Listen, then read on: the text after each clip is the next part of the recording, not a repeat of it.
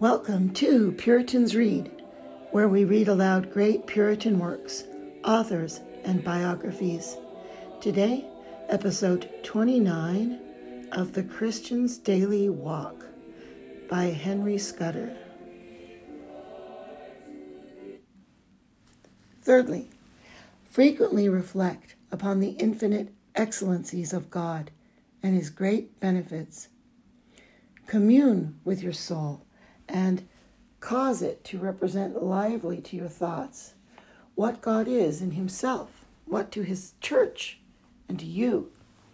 How precious his thoughts are to you, word. Psalm 139 17. Consider often what God has done and what he will do for your soul. Psalm 40, verse 5. Call to mind with what variety of good gifts he enriches his church and has blessed you. And you will find that you will pass all account and number when also you consider that God is free in all his gifts to you who are unworthy, the least of them. If you would thus dwell upon these and such like thoughts, they would excite in you a holy rapture and admiration, causing you to break out with David into these or in the like praises. O Lord, our Lord, how excellent is thy name in all the earth. Psalm 8 1. I thank thee, I praise thee, I devote myself as my best sacrifice to thee. Romans 12 1. I will bless thy name forever and ever. Fourthly, be persuaded of God's love to you in these good things which he gives unto you. First, he loves you as his creature, and if only in that respect he does preserve you and do you good, you are bound to thank him. Secondly, you know not, but God may love you with a special love to salvation. 1 John 3:16, 1 Timothy 2:4. God's revealed will professes as much, for you must not meddle with that which is secret. I am sure he gives all sufficient proof of his love, making offers of it to you in which you are daily receiving the tokens of, both in the means of this life and that which is to come. Did not he love you when, out of his free and everlasting goodwill towards you, he gave his Son to die for you, that you, believing in him, should not die, but have everlasting life? John 3 16. What, though you are yet in your sins, does he not command you to return to him? Hosea 14, 2 through 4. And has he not said, He will love you freely?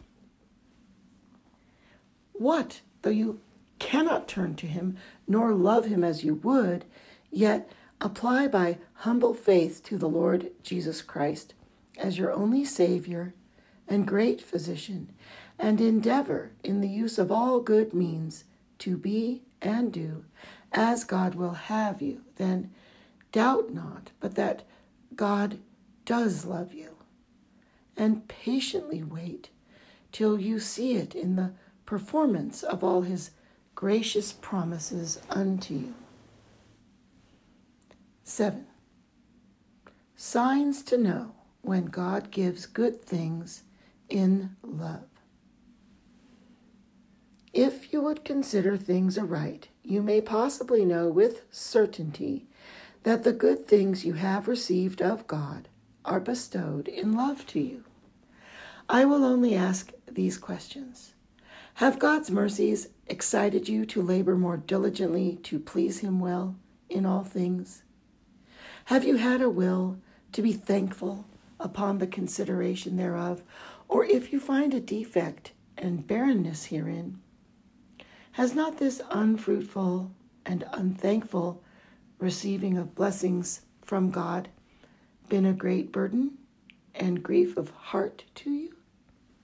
If so, this is an evident sign that God gave those good things to you in love because this holy and good effect is wrought in you by them.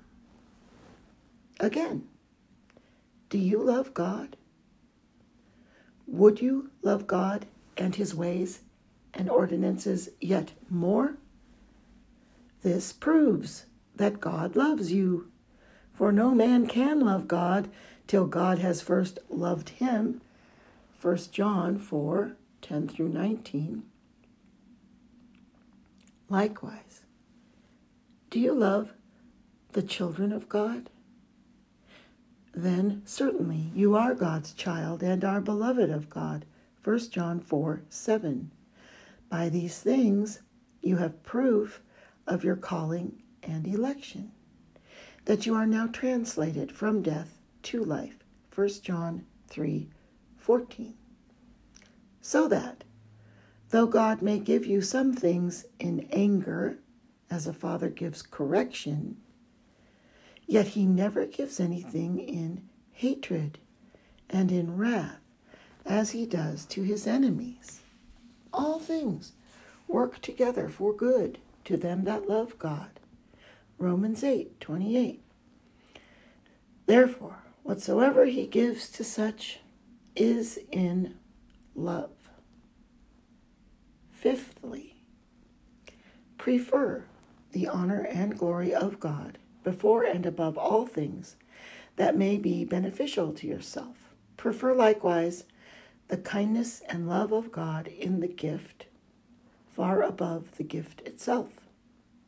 Then you will never be so taken up with the enjoyment of the gift as to forget to give praise and thanks to the giver.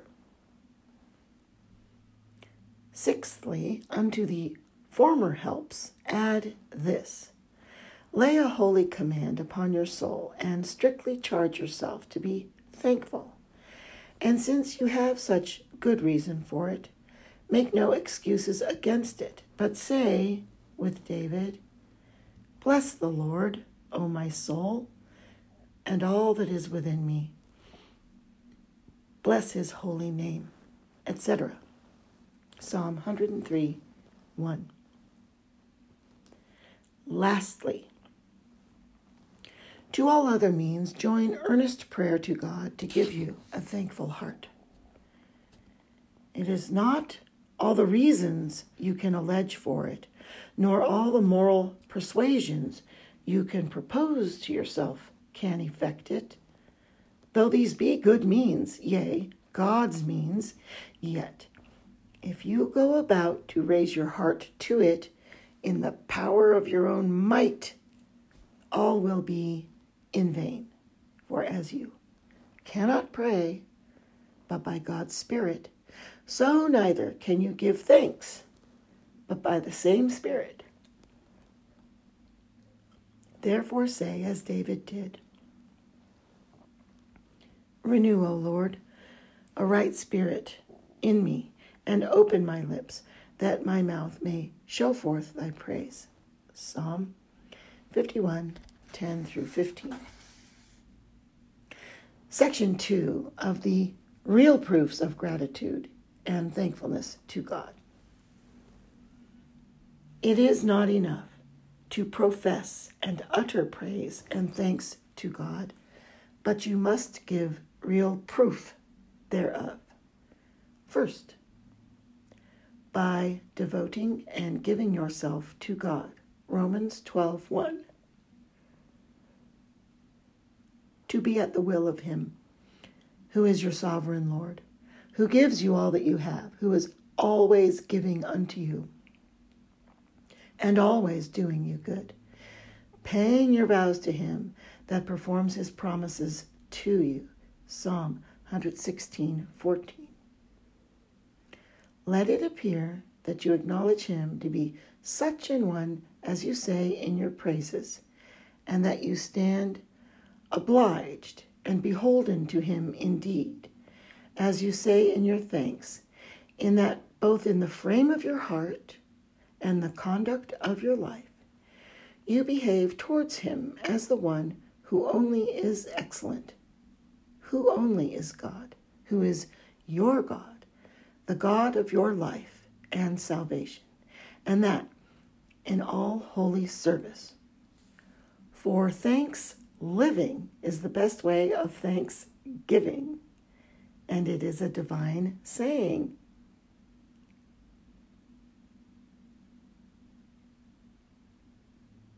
The good life of the thankful is the life of thankfulness. Wherefore, let every new mercy quicken your resolution to persevere and increase in well doing, serving God so much the more with gladness of heart because of the abundance of all things. Deuteronomy 28 47. Secondly, do good with those blessings which God gives you. For every good gift is given to a man to profit withal. 1 Corinthians 7 7. Not only himself, but every member of that body whereof he is part. Whatsoever good gift God has given you, whether temporal or spiritual, it must be employed to God's glory and to your neighbor's good, as well as to your own, as you have opportunity. If riches, and the same rule will serve for health, strength, wisdom, skill, etc., be given to you, you must honor God therewith. Proverbs 3 9. And as God prosper you in anything, you must communicate to them that need. 1 Corinthians 16 2. As to the poor, sick, weak, simple, and ignorant. If God give knowledge, faith, spiritual wisdom, ability to pray, or any other of his rich graces, you must not hoard them up and keep them reserved for your own private benefit, but you must communicate them to others and improve them for the promoting their spiritual good and edifying them in faith, hope, and love. By communicating your good and common gifts of God in this sort, you make yourself friends with them. Luke 16:9 against a day of need. And when you honor God and do good with the talents which God puts into your hand, then you make the best improvement of them. He who thus walks with God in prosperity shall certainly find him to be his sure friend in adversity. And when he shall be put out of his stewardship at death, then he shall be received into the everlasting habitations. Luke 16 9. When the more you prosper, the better you desire and endeavor to be and do more good. This is an infallible proof of true thankfulness and is an evident sign that you walk with God in prosperity as He would have you. Give all diligence, therefore, to learn this lesson how to be full and how to abound. Philippians 4:12, But no, it can be learned nowhere but in Christ's school and can never be practiced but by Christ's strength. This is it which the apostle had learned and said. He was able to do it through Christ and strengthened him. Philippians 4 12 and 13. It is a most needful and high point of learning to be instructed and to know everywhere and in everything how to be full and how to abound. Of the two, it is more rare and difficult than to know how to be abased and to suffer want, which shall be the subject of the next chapter.